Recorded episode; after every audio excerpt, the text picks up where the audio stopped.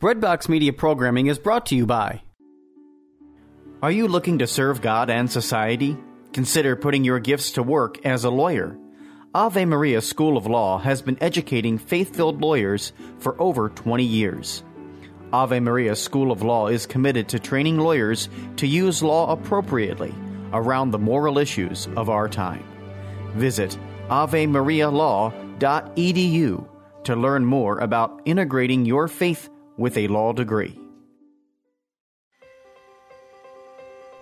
Looking for a way to build daily prayer discipline? Seen the rise in mindfulness meditation, but not sure if it is possible to meditate in a way that's consistent with your Catholic faith? Just looking for a way to breathe new life into your existing prayer routine? No matter what you're looking for, Hallow is here to help. Hallow is a Catholic prayer and meditation app that helps users deepen their relationship with God through audio guided contemplative prayer sessions. From meditations on the daily gospel to the rosary to daily examens, Hallow has something for everyone. Hallow is the number one Catholic app in the U.S. It is free to download and has permanently free content, but you can also check out all of the premium sessions for 30 days, risk free, by signing up at www.hallow.app slash breadbox.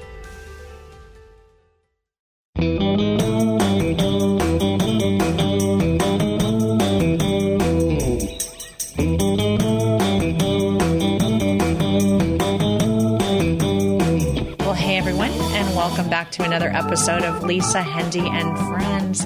Today on the podcast, I'm really delighted to welcome to the show Dr. Joseph White.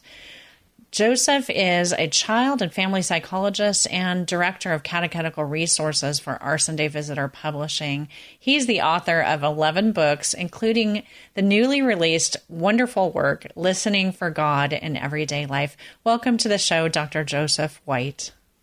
Thanks, Lisa. Great to be with you. It's great to be with you, and um, you know, I I've um, enjoyed coming to get to know your work a little bit more in this last year, and and especially to have a kind of sneak peek at this amazing book. Um, I think you brought it to my attention at, at the Religious Ed Congress, and um, it's been so fun to see it come to fruition. Before we dive into talking about the book, though, can you just let everybody know a little bit more about you and, and your journey into the church? Sure. Yeah, I was raised um, in Oklahoma in uh, uh, a denomination, a Protestant evangelical denomination called the Church of Christ, uh, that some of your listeners may be familiar with. It's if you're not familiar, it's a little bit like Baptist, um, although we wouldn't have said that back then in the Church of Christ. Uh, but um, you know, very kind of Bible only, sola scriptura kind of uh, approach, and um, I, I, had lots of questions uh, growing up, as as many people do, and and uh, and especially as a young adult, kind of embarked on a journey um, to try to get some of those those lingering questions answered.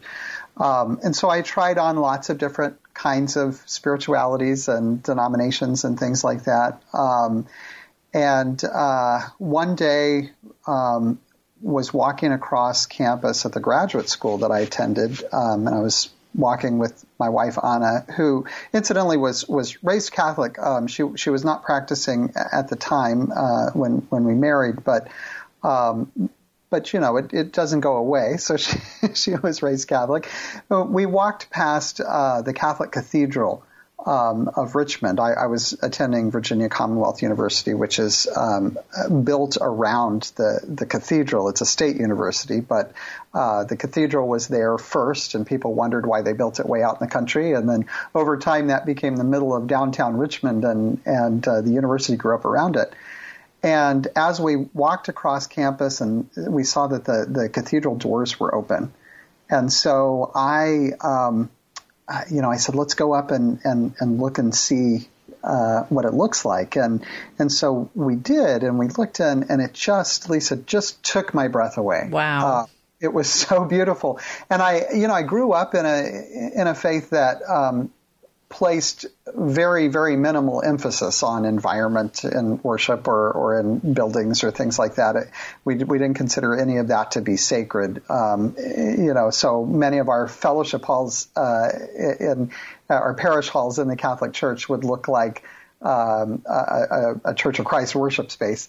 Um, but uh, you know there was just something about it that just took me in it just grabbed me and took me in and i said let's come back sometime uh, when they're when they're having mass. And my wife said okay. And i didn't know that she was secretly longing to come back to the eucharist but afraid to talk to me about it because i had told her when we married that i could probably be comfortable almost anywhere but i'd never be catholic. And, and so so she wasn't sure whether to trust this or not that i was interested in or what what what would come of this. And and, um, you know, we did go back uh, when they were having Mass, and um, Mass really, you know, knocked me off my feet too. I, um, I, I, I, can't really explain it, Lisa, except that I had this overwhelming sense that God was present there. And I, I didn't know what God was doing in the Catholic Church because um, I'd kind of grown up thinking that maybe Catholics weren't exactly Christians. At least that was kind of implied in, in my upbringing. But uh, but boy, I, I, felt God there. I didn't know anything about the belief in the real presence or, or, or anything like that. Um, but I said, you know, I, I'm going to see if they have some classes about what Catholics believe and and learn a little bit more about this. And so I came into the church as my wife came back to the church, and and the rest is history. That's so amazing. And then here it is turning out that you work in the catechetical range and in sharing your faith. And what a beautiful, I think it's actually really wonderful how God leads us along our spiritual journeys. So now you've got this brand new book, Listening for God in Everyday Life. I mentioned that I was really lucky to get a sneak peek at it. And I love um, the format of the book and the reminder that God speaks to us in different ways in our life. Tell me what, what prompted you to write this particular book. Well, you know, growing up, I always heard people say things like, um, you know, God put this on my heart or God told me this. And I was always very skeptical of it, Lisa, because, you know, there were lots of times that I heard people say something like that, and then they would say something that I was pretty sure God wouldn't say. Um, and so I, you know, I kind of grew up with this kind of inner tension about, you know, how do people know if God is speaking to them or not? And, and um, should we even think that way? And um, you know, now as a Catholic, um, certainly I believe, you know, uh, we, we, we, see throughout our, our faith history, and not only in Scripture, but in our uh, in our history of the saints as well, powerful and profound examples where God did speak to people, and, and maybe not always in in some of the most dramatic ways that we think of, like hearing a voice from God or something. Uh, but certainly, you know, clearly God led people and, and spoke to them in various ways. And so I, I began to just reflect on that and think, what, what are some of the ways that God has spoken to me in my life, and what are some of the ways that God speaks to us in general? Um, uh, you know, certainly sacred scripture and sacred tradition are our compass so that we can, can kind of be be certain about, you know, if God tells us something that contradicts uh, with with what the you know, what, what, the teaching office, the magisterium of the church says about how sacred scripture or sacred tradition is interpreted, then then I think we can be pretty clear that that, that wasn't from God. Um, but beyond that, in many personal ways, in the everyday circumstances of our life, um, God does lead us, and and so this book is my attempt to just kind of explore some of those different ways that God speaks to us. I love it, and I, I I was surprised by a few of the areas that you point to. I'm I'm really happy to hear you say this part about you know God speaking to us. I have to say that I've always longed to be one of those people who can say, "Well, God told me X, Y, Z." I I I mean, I've been praying for. Let's see, by the time this publishes, I will be 57 years old, and I've been Catholic my whole life, and I don't know that I've ever audibly heard the voice of God, but certainly have a sense of assurance in different places and times one of the um, areas that you point to is um, God speaking to us within creation. And I think this is interesting because in today's world, there are a lot of people who sort of stay away from church and kind of um, give.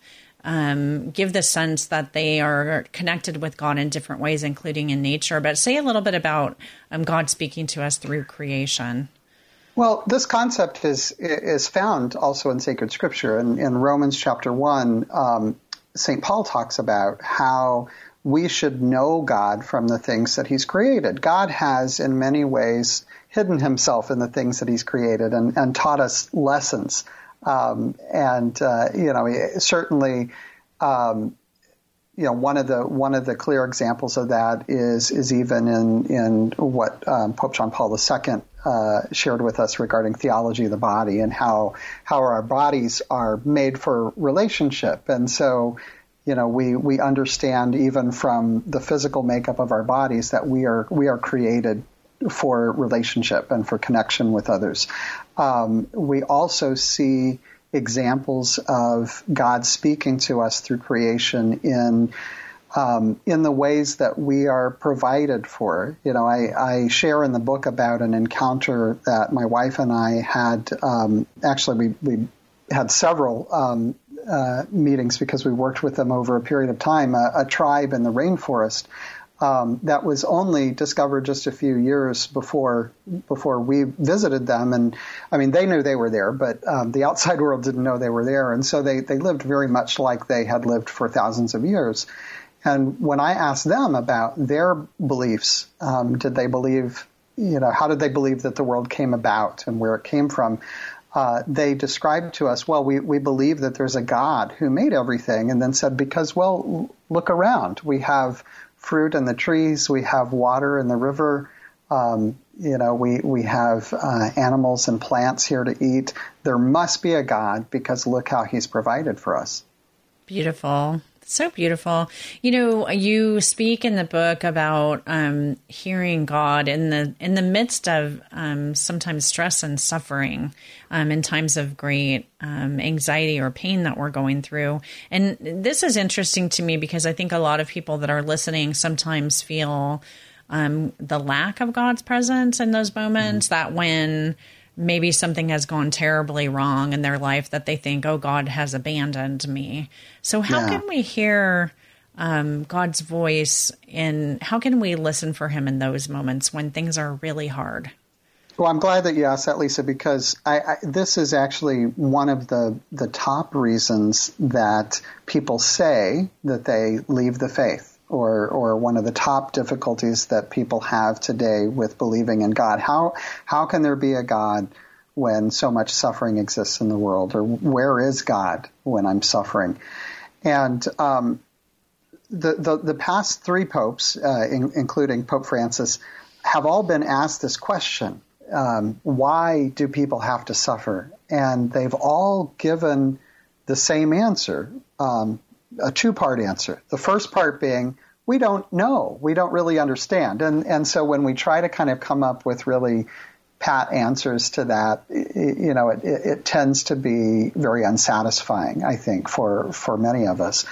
Um, but the other part of the answer that they give is that one thing we do know for sure is that God is always on the side of the suffering.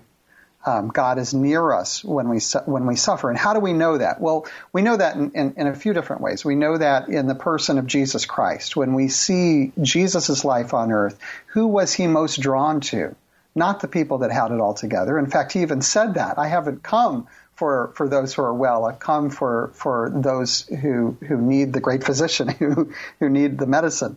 Um, and, and we see him uh, together with people that were marginalized, with people who were poor, with people who were ill, uh, people that were struggling with many different things. We also see his compassion in those moments. You know, we see his tears um, when he's told that, that Lazarus has died. Um, you know, we, we see the way he helps people who are in trouble. Um, and, and then finally, Jesus entered into human suffering in a very profound way. God himself allowed himself um, to be hurt, to be maimed, to be put up on a cross. Um, and, and he did that for us.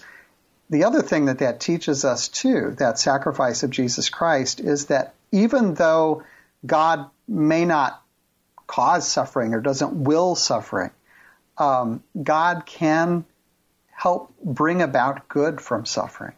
Um, the the worst evil that was ever done uh, the, the, the murder of God himself um, God made human in Jesus Christ. Um, that worst evil that's ever happened on earth, God turned into the greatest good that's ever happened um, because that bought for us the right to become God's own sons and daughters. Um, so I, I think our faith gives a unique perspective on suffering, helps us understand. Otherwise, suffering is just meaningless. You know, I think without our Catholic faith, then then suffering is something that all of us have to endure that has no meaning at all. Um, I can't accept that, and and I hope your listeners can't either. Um, and so I embrace this idea that God is with us when we suffer, and that God, um, you know, Himself entered into that suffering, understands our suffering, and can work with us to bring good from it as well.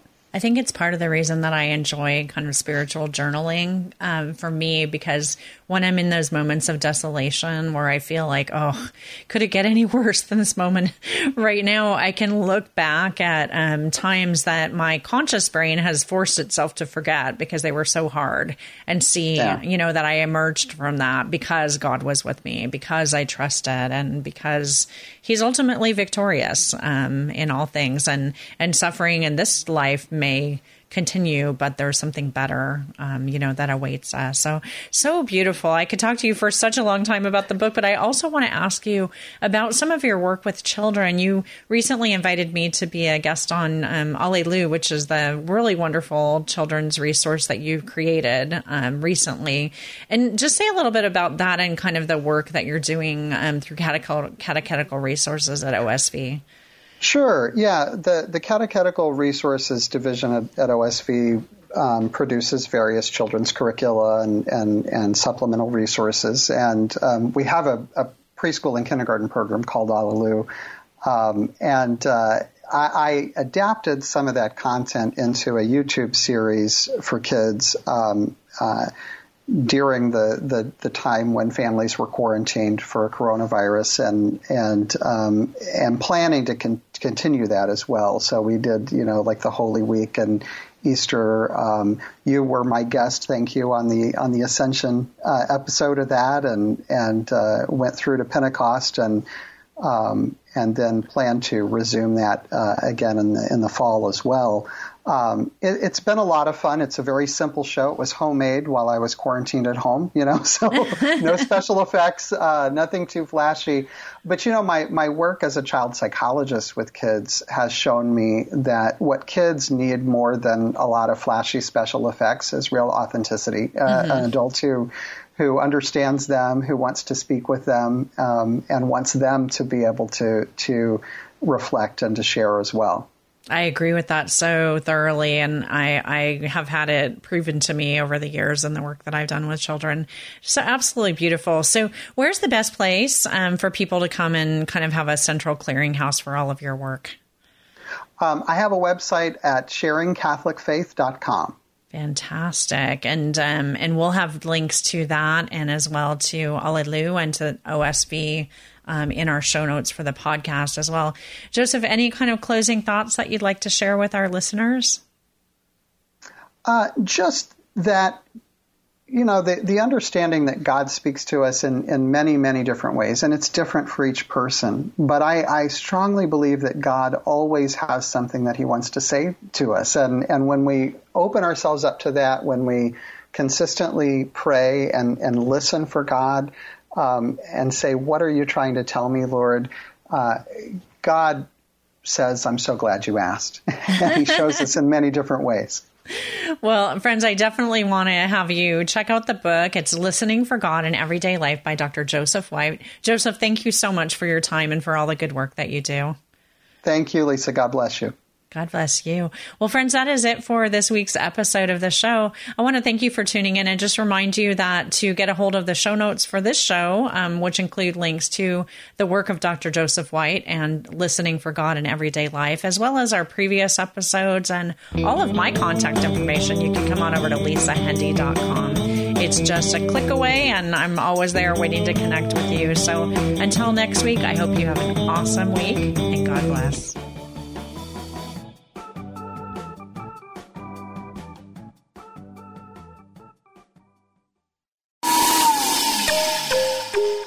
Finding someone on an online Catholic dating site shouldn't be like shopping for a blender. So, why do most dating sites leave you feeling like you're shopping for a spouse?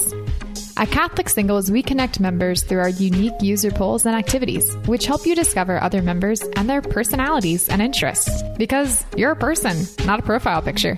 So stop shopping and start discerning. Trust your love story to the original Catholic dating site and use the promo code BREADBOX at checkout for 20% off at CatholicSingles.com.